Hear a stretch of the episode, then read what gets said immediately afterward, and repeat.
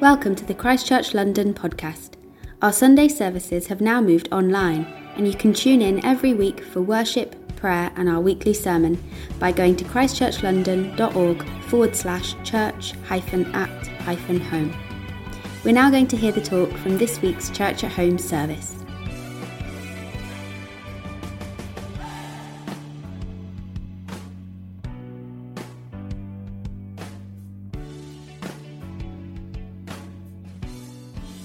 Today's reading is from Acts chapter 4, verses 23 to 31. On their release, Peter and John went back to their own people and reported all that the chief priests and the elders had said to them. When they heard this, they raised their voices together in prayer to God. Sovereign Lord, they said, you made the heavens and the earth and the sea and everything in them. You spoke by the Holy Spirit through the mouth of your servant, our father David. Why do the nations rage and the peoples plot in vain? The kings of the earth rise up, and the rulers band together against the Lord and against his anointed one. Indeed, Herod and Pontius Pilate met together with the Gentiles and the people of Israel in this city to conspire against your holy servant Jesus, whom you anointed. They did what your power and will had decided beforehand should happen. Now, Lord, consider their threats and enable your servants to speak your word with great boldness. Stretch out your hand to heal and perform signs and wonders through the name of your holy servant Jesus. After they prayed, the place where they were meeting was shaken, and they were all filled with the Holy Spirit and spoke the word of God boldly. It's wonderful to be speaking to you today on Pentecost Sunday. Today is the day where we remember the birth of the church, where Jesus, having died, having risen again, having ascended into heaven, poured out his Holy Spirit, not as previously was the case, just upon a few individuals for particular purposes, but actually upon everyone who believed in him. And we've been thinking all the way through this term about some of the implications of this day, Pentecost. We've been preaching a series called The Spirit Filled Life, considering what it means to be individuals and a community that live experiencing the presence and power of God within us, motivating and empowering us. And today I want to bring that series to a close by looking at this passage in Acts chapter 4, which we just heard read. I'll give it a little bit of context to explain what's going on, and then I want to look in it at the particular prayer that the disciples prayed that led to them being filled with the Holy Spirit. And I want to conclude by praying that very same prayer for us, because we are just as much in need of a fresh move, a fresh outpouring of the Holy Spirit today as the disciples were back then. So, some context from the passage. Peter and John have been preaching the good news about Jesus. And as they've been doing that, they've been doing the same sorts of things that Jesus himself did. That is, they've proclaimed this message and they've demonstrated it through signs and wonders, in particular, healing the sick. And we're told in Acts 4 4 that many who heard their message believed, so the number of men who believed grew to about 5,000. On the day of Pentecost, we're told that 3,000 people had become followers of Jesus. Now there's an extra 2,000, and we don't know whether that's 5,000 men uh, and there, there were women and children as well, or whether it includes women and children. But either way, 5,000 in under a year is pretty good going. I would take that. But the authorities don't really like what's going on. They feel threatened by it. And so they throw Peter and John into prison. And the next day, they are brought before the council and asked to explain themselves, in particular, how they did this healing, healing this, this man. And we're told that Peter was filled with the Holy Spirit and he spoke boldly and courageously about Jesus. The authorities were stunned. And they threatened Peter and John. They told them not to preach anymore, not to heal any more people. And yet it was so obvious to everyone that the power of God was with them that really the authorities had no power and no choice but to release them. So Peter and John went back to the church, who were at this point gathering and praying for them. And they come in and they tell them everything that has happened. And we read this, verse 24. When they, that is the church, when they heard this, they raised their voices together in prayer to God. And we don't know whether the prayer that is recorded in Acts chapter 4 uh, was kind of a summary of all of their prayers together, or if one person prayed it and everyone else kind of agreed with it, or what. But what we do see is this Together, they offer up this prayer, this collective cry for a new move of God. And in response, he fills them with the Holy Spirit, sending them out on mission. I wish I had time to look at the whole prayer. Uh, we don't have time, but I want to just focus in on verses 29 and 30. And in essence, there are two sides to the believer's prayer. They pray for their own work and they pray for God's work. They pray that God would empower his servants and then stretch out his hand. And I want to look at each of those in turn today. So the believers start by praying for themselves. They say this Now, Lord, consider their threats and enable your servants to speak your word with great boldness. The believers at this point are facing opposition. But what's striking to me is that they don't pray that God would deliver them from opposition or that he would defeat their enemies, which was the kind of prayer that often you hear recorded in the Old Testament, particularly in the Psalms. No, they don't pray against their enemies or the people who are opposing them at all. Rather, they pray for themselves. They don't pray that they will be removed from opposition. Rather, they pray for strength in the midst of opposition. I think that's really important because the gospel of Jesus teaches us that nobody is an enemy to be, to be defeated or to be removed. Every person that we meet, even those who, who stand in opposition to us and our message, are people in need of reconciliation to God. As Paul says in Ephesians 4, our struggle is not against flesh and blood, but against rulers, authorities, and powers, not on earth, not people who stand in opposition to us, but spiritual powers in the heavenly realms. The battle we are in, in proclaiming the good news of Jesus, is a spiritual battle. And so every opposition is an opportunity. Every person that we come against who opposes us is not an enemy, but is a person who is in need of reconciliation to God. And so we have the opportunity to share the good news of Jesus in a way that turns enemies into brothers through the life changing power of his message. And the early church understood this. So when they prayed, they didn't pray against their enemies and they didn't pray for removal from opposition. Rather, they prayed for strength to courageously explain the message of Jesus to the very people who were opposing them. And I want you to notice who is they pray for. They say, enable your servants to speak your word with great boldness. Who is it that they're referring to when they talk about the servants? You see, it's Peter and John who have just been proclaiming the message. They were thrown in prison. They stood before the court. It could be easy to think that they're praying for their leaders. They're essentially praying, would Peter and John and others like them have the boldness they need when they find themselves in situations like he just, they just have? But I don't think that's what's going on at all. I don't think they're just praying for their leaders. I think they are praying for themselves. Now that might seem like an obvious point, but I think it's important and worth making. Because it can be very easy for us when we hear stories like this about people experiencing the power of God and proclaiming the gospel and healing the sick, just to kind of assume that they are stories about something that might happen to another group of people, a sort of different tier of Christians, but really is not a message for us. It can be easy to assume that we are called to pray for our leaders, pray for pastors, pray for evangelists, pray for those who have the ministry of praying for the sick, and pray for those people on the front lines of kind of Christian ministry, as it were. And as a pastor, I appreciate your prayers, but you know what? I am no different to you. I have exactly the same calling as you. The Great Commission to go and make disciples of all nations, Jesus' commands to do the things that he had done, they apply just as much to you as they do to me. And the same power of the Holy Spirit that is available to me is available to you because we are all servants of God. So, my question is do you think of yourself like that? Or when you pray, when you encounter stories like this, when you think about the power of the Holy Spirit, you think about sharing the gospel or praying for the sick, are you ever tempted to think, well, this applies to other people but not to me? No, the message of Pentecost is that the Spirit is available to everyone precisely because we are all called to the same mission as servants of God. Every believer is a servant of God.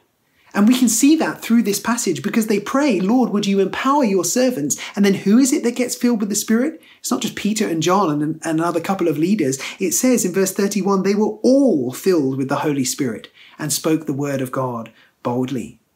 I love the fact that Acts 4 begins with a couple of leaders, Peter in particular, who is filled with the Spirit and speaks boldly uh, to great effect. But it doesn't end there. It doesn't end with just a few Spirit filled leaders. Rather, by the end of the passage, you have a whole community that has been filled with the Spirit and goes out speaking boldly. Just think how much more difference a Spirit filled community can make than just one or two people. We are all servants of God. And all of us get to experience the power of the Spirit. And all of us have that commission to take that message of Jesus, to take the power of the Spirit with us wherever we find ourselves. The book of Acts is sometimes referred to as the Acts of the Apostles. And the reason is because actually, largely, it does chart the work of the apostles. In the first half, it's mainly Peter. In the second half, a lot of it is to do with Paul. But that title can give the misleading idea that really it's only apostles, a sort of particular group of Christians who do all the work of proclaiming the message of Jesus, praying for their sick, and so on. That is simply not true. All of us are servants of God, called and empowered for the very same mission. In Acts chapter 8, verse 1, it says that persecution came upon the church and everyone was scattered except for the apostles. A couple of verses later, verse 4, it says, Those who had been scattered preached the word wherever they went. This group didn't include the apostles, they were left behind. Everyone preached the word. One of these guys was a guy called Philip, not one of the apostles. But as he preached and as he prayed, many people were healed. You see, neither preaching the gospel nor declaring it through signs and wonders, praying for the sick, helping people to encounter the power of God, none of those things are just kept for a small tier of Christian leaders.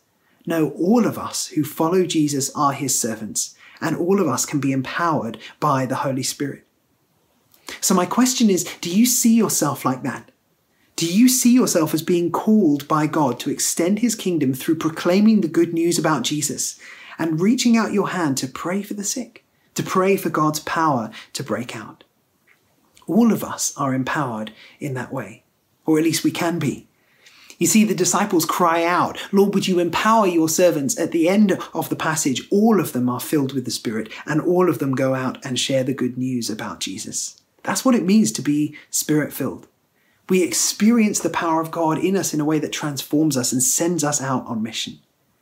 I don't know what you think of when you hear that phrase, filled with the Spirit. I can often picture it almost like a glass or a, a, jug or something or other, which is filled to the brim with this liquid, with water. And that's what it means to be filled, filled right to the top. But actually, I've come to think that that's not really the most helpful picture. That's quite a static image. Because when you fill a glass of water, it just sort of sits there. It doesn't move. It just stays full until it becomes empty again for whatever reason and needs to be refilled. I don't think that's what it looks like to be filled with the Spirit. Now, I think being filled with the Spirit is less like a cup being filled and more like the filling of sails on a ship. You see, when a cup is filled, it just sort of sits there until it becomes empty. When the sails of a ship are filled, the ship moves. There is momentum behind it.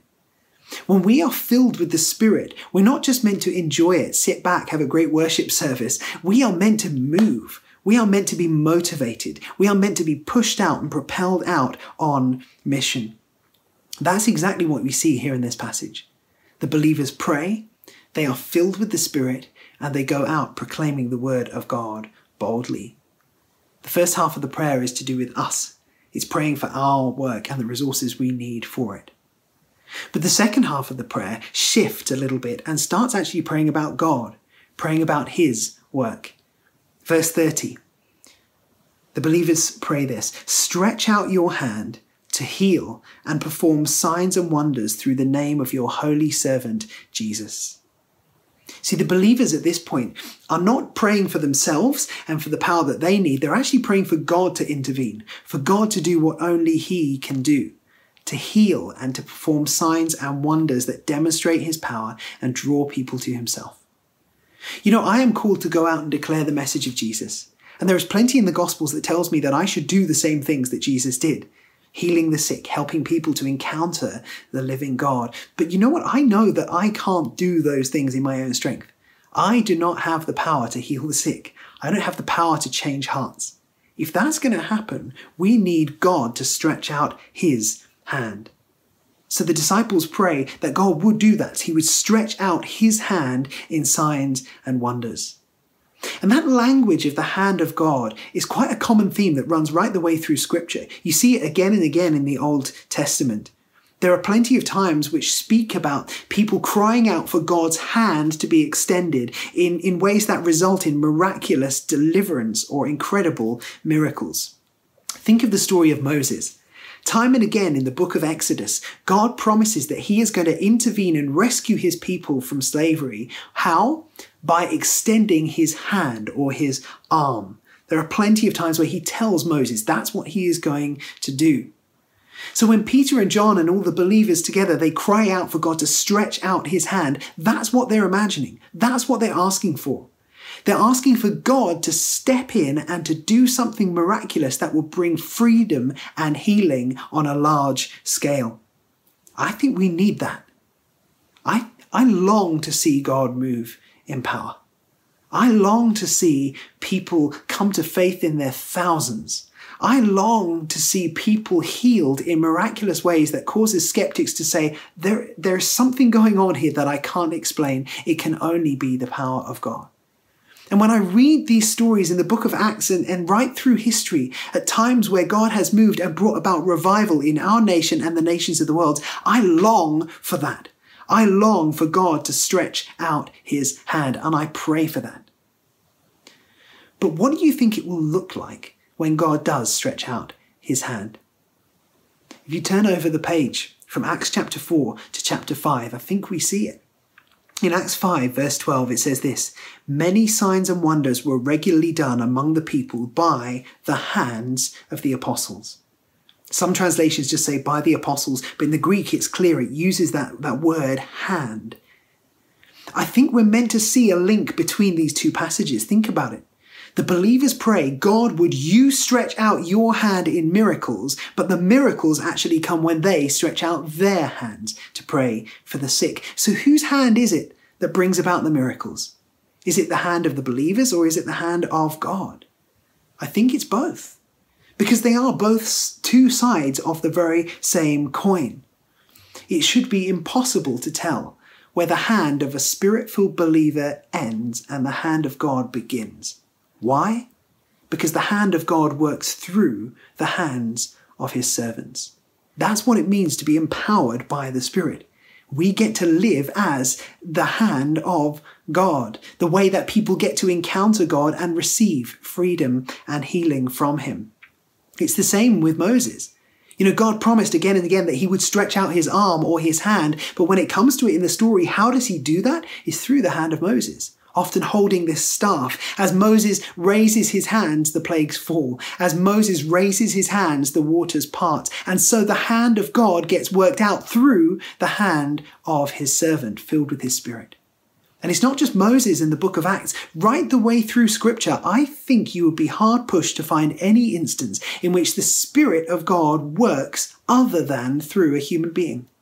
In fact, off the top of my head, I can think of one time that the Spirit of God worked not through a human being, and it's where we started the series, Genesis 1, before a single human was created. From the moment of creation onwards, where God breathed his spirit, his ruach, into human beings, from that moment onwards, the primary way that the Holy Spirit has acted is through human beings. Because the hand of God is worked through the hands of his servant. When we are filled with God's Spirit, we become his means for reaching this world a couple of years ago now, two summers ago, uh, I was in Richmond Park with my family, and we were in this play park, and uh, we were just having a nice time by ourselves. It was a Saturday morning, plenty of people around, but we weren't really interacting with anyone. And then I looked up, and I saw this guy come into the park with his daughter, and he caught my attention because he was this this big sort of burly guy. He looked pretty angry, pretty uh, like like he was having a difficult time. He was on crutches, and he had this brace around his leg, which was the most sort of terrifying looking brace I'd ever seen. It was like scaffolding around his leg. I could tell there was something really, really badly wrong with him. And I just had this instant thought that went through my head I should go and pray for him. And as soon as I thought it, I thought, oh no, there is no way I am doing that. And I kind of wondered if it was from God. Um, and so I, I prayed and I said, Lord, to be honest, I don't feel like I've got faith to go and speak to that guy. He doesn't look like he wants me to go and speak to him. Uh, and I just don't I don't have faith for it. So please do not make me go and do it. And yet I couldn't shake the thought. And so I said, okay, God, I'll do you a deal. The only way I will pray for that guy is if these two conditions are met. One, he comes and initiates a conversation with me. And two, he tells me what it is that is wrong with his leg. And I kind of thought, well, you know, two conditions, those are not going to happen. Uh, or that's given me plenty of wiggle room. I've done the holy thing. I've prayed. I've given God a chance. Nothing's going to happen. And so then we just carried on sort of playing together. And I sort of tried to stay on the opposite side of the park to this guy. Um, and then about 15 minutes later, I was at the roundabout and I was pushing my daughter on the roundabout and I heard this voice behind me and immediately I knew, oh gosh, it's him. and I turned around and this guy said, uh, I'm sorry to bother you, but I wonder if I could ask a favor. Would you mind pushing my daughter on the roundabout? I would love to do it, uh, but I recently ruptured my anterior cruciate ligament and I'm in a huge amount of pain and I'm not able to do it. And I was like, oh, you set me up. I was so annoyed. The two conditions that I set out were both met. And uh, so I, I agreed and I decided to push this girl and my daughter on the roundabout. And as we were doing it, the guy just was telling me all about the pain in his leg just to really hammer it home that this was uh, an appointment from God. And so he told me that he had injured himself whilst playing rugby and they were due to go on holiday the next week, but he was waiting for um, test results back from his doctor to say whether he'd be able to fly or not. And they were really disappointed. And all the while I was hearing this, I thought, I've just got to pray for him. So eventually I kind of summed up the courage and I said to him, Look, this may sound incredibly weird, um, but I'm a Christian and I believe that God is powerful and he loves to answer prayer. And I've prayed for some people and I've seen them healed. Uh, would you be happy for me to pray for you? And after a sort of awkward pause, he said yes, although everything about his body language said no. uh, and, and so I just felt awkward, but I decided to pray for him. And so I closed my eyes and I prayed, and it was the most awkward prayer I've ever prayed, and I couldn't wait for it to be over. I just felt really odd about the whole thing. And as soon as I said amen, like I quickly snatched my daughter off the roundabout, said goodbye, and just ran off. I didn't do any of those things that I would normally do at the end of praying for someone. I didn't ask him how he felt. I didn't ask him if his leg was better. I didn't take any contact details to follow up, all the stuff I would normally do. I just felt so awkward. I felt so fearful. And so I got out of there. And when I got home a bit later, I just was reflecting on it and feeling really strange. And so I decided to spend some time praying. And as I was praying, it dawned on me that I so often cry out for God to stretch out his hand. I'm so often reluctant to stretch out my own. But truly, what does it look like for the hand of God to move if it's not through our hands? How was I going to expect God to heal that person unless I was willing to go and pray for him? How can we expect people to respond to the gospel unless we are willing to share it with them? No, what it means to be a spirit filled follower of Jesus is that we trust that we are the means through which God intends to reach this world. And we can't cry out, God, would you stretch out your hand in signs and wonders if we are not willing to stretch out our hands with an offer of prayer. The hand of God works through the hands of his servants.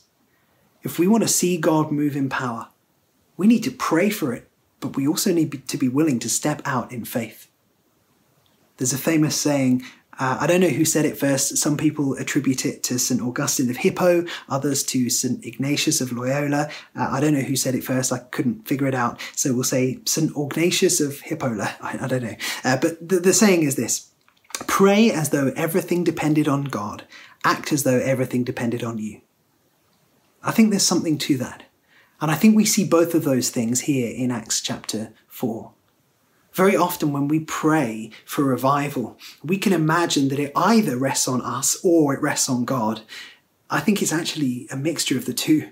And we need to pray as if it rests on God, but act as if it rested on us. If we only think it rests on us, then we will put a lot of work and a lot of effort into speaking out the gospel and caring for people and probably doing some great things. But if we do it in our own strength, the results will be limited. But the flip side is also true. Too often it can be tempting just to pray for God to move in power, for Him to stretch out His hand, all the while actually abdicating to Him responsibility for things He has called us to do. No, what it means, I think, to live in the light of Pentecost is to believe that God has empowered us so that He can work through us. He has put His Spirit and His power into us so that our hands can become the vessel for His hand. And as we cry out for Him to move in power, we also need to take responsibility for doing the things He has asked us to do sharing the good news of Jesus, praying for the t- sick, taking steps of faith, trusting that as we do that, He can work through us. So the church prays these two halves of a prayer. And as they do, God responds. And he responds by pouring out his Spirit upon them. It says this in verse 31 After they prayed, the place where they were meeting was shaken, and they were all filled with the Holy Spirit, and spoke the word of God boldly. Isn't that what we need? I know it's what I need boldness, courage, power. So often I feel like I lack those things, and yet Scripture tells me they are readily available through the Holy Spirit who is given to all. We need to ask to be filled again. And so, in a moment, I am simply going to pray and invite the Holy Spirit to fill us. And I believe that as I pray that, He will answer that prayer. He will fill us afresh. And for some people, experiencing the Spirit will be a dramatic thing, kind of like in Acts chapter 4, the building shaking or you shaking. Some people experience the Spirit like that. For others, it's way more gentle. I don't mind what your experience is, but I think that when we experience the Spirit, when we're filled by Him, something always changes. The great theologian Karl Barth put it like this There can be no abstract receiving and possessing of the Holy Spirit. You, read through the New Testament, and no one sort of goes, Well, I get that in theory I've, I've, I've been filled with the Spirit, but it doesn't make a lot of difference. No, whenever you are filled with the Spirit, something changes. It could just be a deeper sense of peace than you've had before. It could be courage to share your faith. It could be a deepening of character or a deepened commitment to worship and prayer. Sometimes you hear God. Sometimes you experience something physically or, or faith rises or you find this prayer that just, just bubbles up out of you. Whatever it happens to be, I believe that as we pray, fill us, Holy Spirit. Come, Holy Spirit. He will answer. He will change us. So I would love to pray for us right now. And my suggestion is this why don't you just hold out your hands wherever you are? There's nothing particularly special or mystical about this, but it's just a way of demonstrating with our bodies that we are ready to receive from God and that we are dedicating our hands to be His hands, as it were. Saying that we want God to use us, our very being, so that we can be a blessing to the world around us. Why don't you hold out your hands? You may find it helpful to close your eyes. I'm going to pray for us before we worship. Come, Holy Spirit.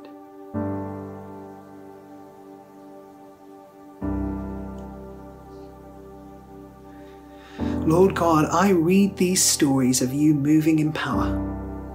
In the Bible, in history, in our nation, in the nations of the world, I read these stories of people being healed, of people coming to faith in their thousands, and I am jealous for them.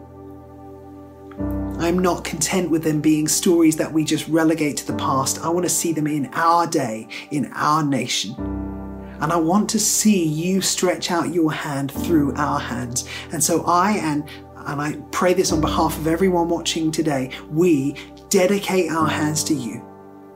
We say, Would you stretch out your hand in signs and wonders through us?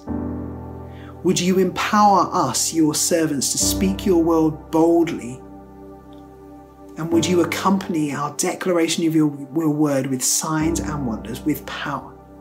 Come, Holy Spirit.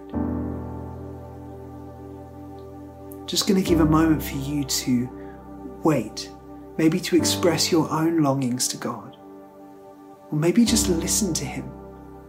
Take note of anything He may be doing right now. Maybe you feel something changing in your temperament, in your faith, in your spirit, in that strange kind of way that is hard to articulate, but you just know something is different. Come, Holy Spirit.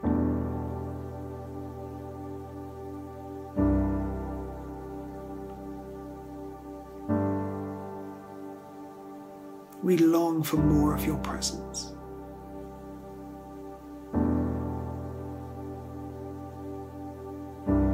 We need your power.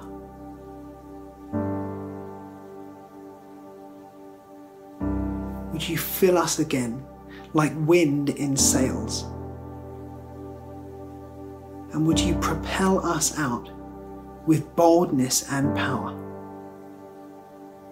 to share your good news with this hurting city and this hurting world? In Jesus' name. Amen.